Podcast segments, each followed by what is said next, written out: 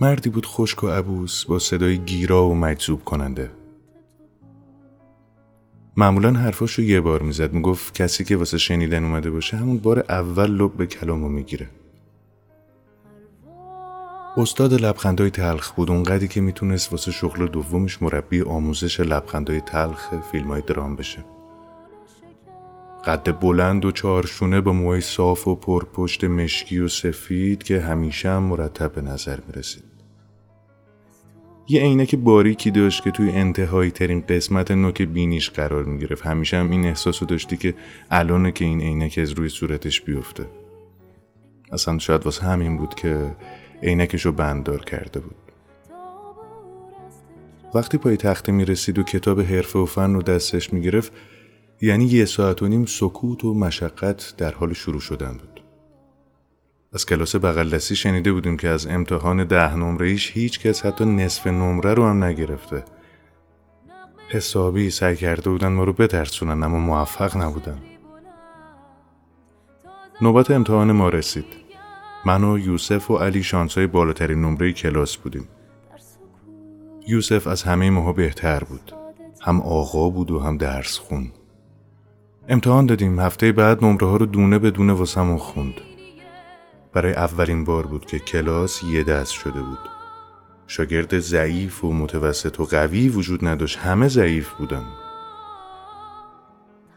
یوسف سرشو گذاشته بود روی میز و بی صدا گریه می‌کرد. از چشم قرمزش فهمیدیم. آقا معلم بعد از خوندن نمره ها بلند شد و وسط در وسط تخت سیاه وایساد و گفتش که فهمیدین امتحان یعنی چی؟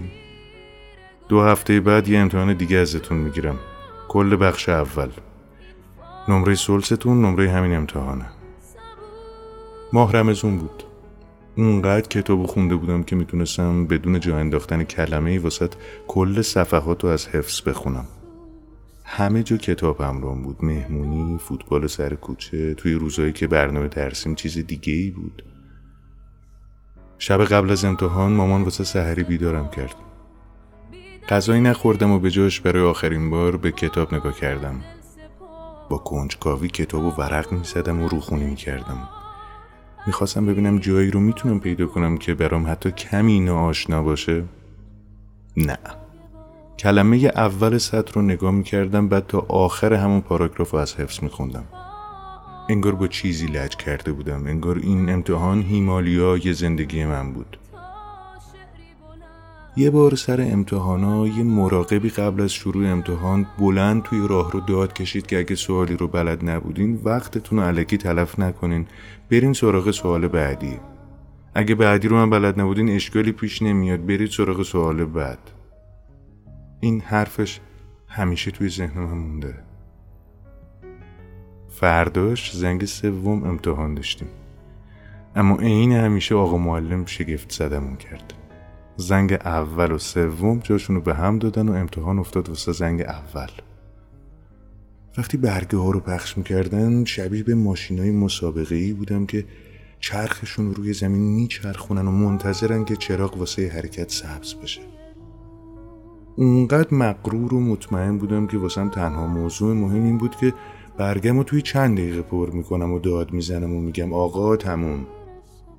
برگه سوالا رسید زیر دستم.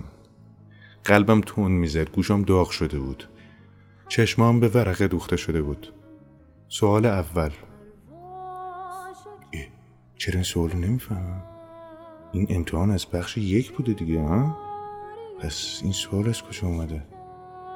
اصلا ترس برم داشته بود. کارو بدتر از قبل کردم و دستم رو بالا بردم پرسیدم آقا ببخشید این سوال از بخش اوله؟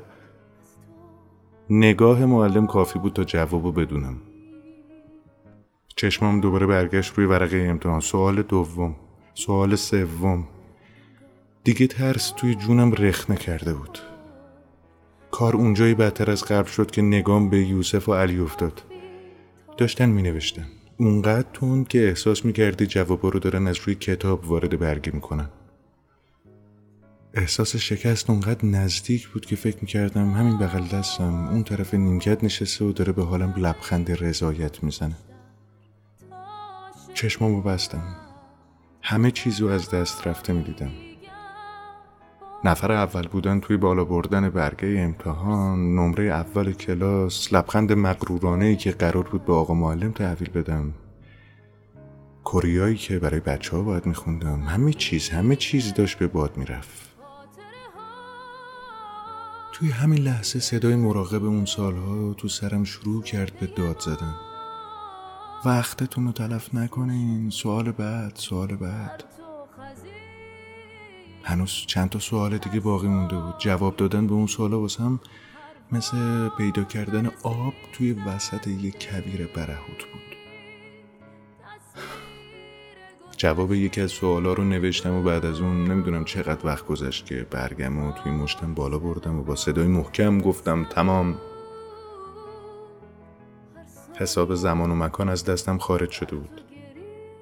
آقا معلم برگم از دستم گرفت و با همون صدای بم و خسته همیشگیش گفت برو تو حیات تا بقیه امتحانشون رو تموم کنم وقتی از روی نیمکت بلند شدم چشمام شروع به دیدن کرد. همه نشسته بودن. یوسف سر خودکار بیکش و میجویید. سوال اول و جواب نداده بود. علی چشماش رو ریز کرده بود و به حیات مدرسه نگاه می‌کرد. حق پرست مثل همیشه سعی می‌کرد از روی برگی پیمان تقلب کنه. من اولین نفر بودم که امتحان رو تموم کرده بودم.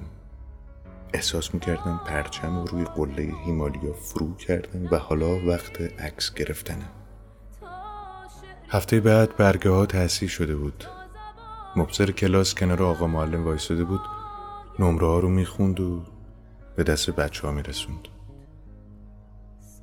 با نه و هفتاد و پنج صدم بالاترین نمره کلاس رو گرفتم. اون اشتباه 25 صدومی هم به خاطر عجلم توی نوشتن بود نه چیز دیگه. همه چیزایی از دست رفته رو برگردونده بودم. آقا معلمم یه تعریف خاص کرد و یه لبخند تلخم گذاشت هنگش یوسف و علی فوش می‌دادن و شاکی از اینکه چجوری خوندی چجوری نمره گرفتی. با هم خندیدیم اما هیچ کدومشون صدای توی ذهن منو نشنیده بودن. هیچ کدوم نمی‌دونستن من تا شکست فاصلم از مرز سانتیمتر هم گذشته بود. نمی‌دونستن من بازی باخته رو برده بودم. می‌دونی طعم بردن بازی های باخته هزار هزار برابر شیرین تر از بردن یه بازی عادیه. اینو باید از تموم بازنده های پیروز دنیا سوال کرد. برای همه ما توی زندگی سوالایی وجود داره که هیچ ذهنیتی درباره جوابشون نداریم. خودمون رو در قبال جواب دادن به این سوالا بیچاره می‌بینیم. سوالایی که جون تو می‌گیرن نفس تو حبس می‌کنن عقل تو از کار میندازن احساسات تو شرح شرحه می‌کنن و آخرشم شکستت میدن. شکستی تلخ و سهمگین همه آدما به مراقب نیاز دارن که توی لحظه موعود توی سرشون بلند داد بزنه وقتتون رو تلف نکنین. سوال بعدی. سراغ مرحله بعدی زندگیتون بریم و شاید یه روزی سر بلند کنی و چیزایی رو ببینی که باور کردنش یه روزی برات غیر معقول ترین اتفاق دنیا بوده. روزی خواهی دید که بازی باخته ای رو به پیروزی رسوندی که هیچ موجودی توی دنیا اونو باور نداشت. یه روزی کسی با صدای بلند میگه وقت تموم. برگه ها رو بالا بگیرید.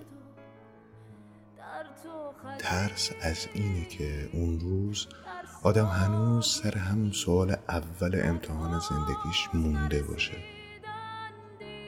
زندگی رو تلف کرده باشه. همین.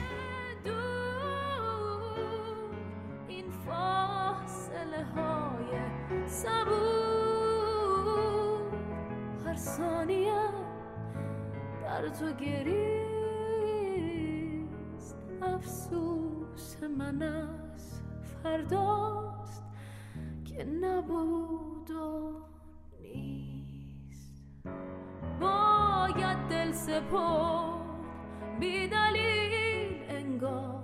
باید دل سپرد تا عبور از تکرار. حرفی تازه بود در سکوت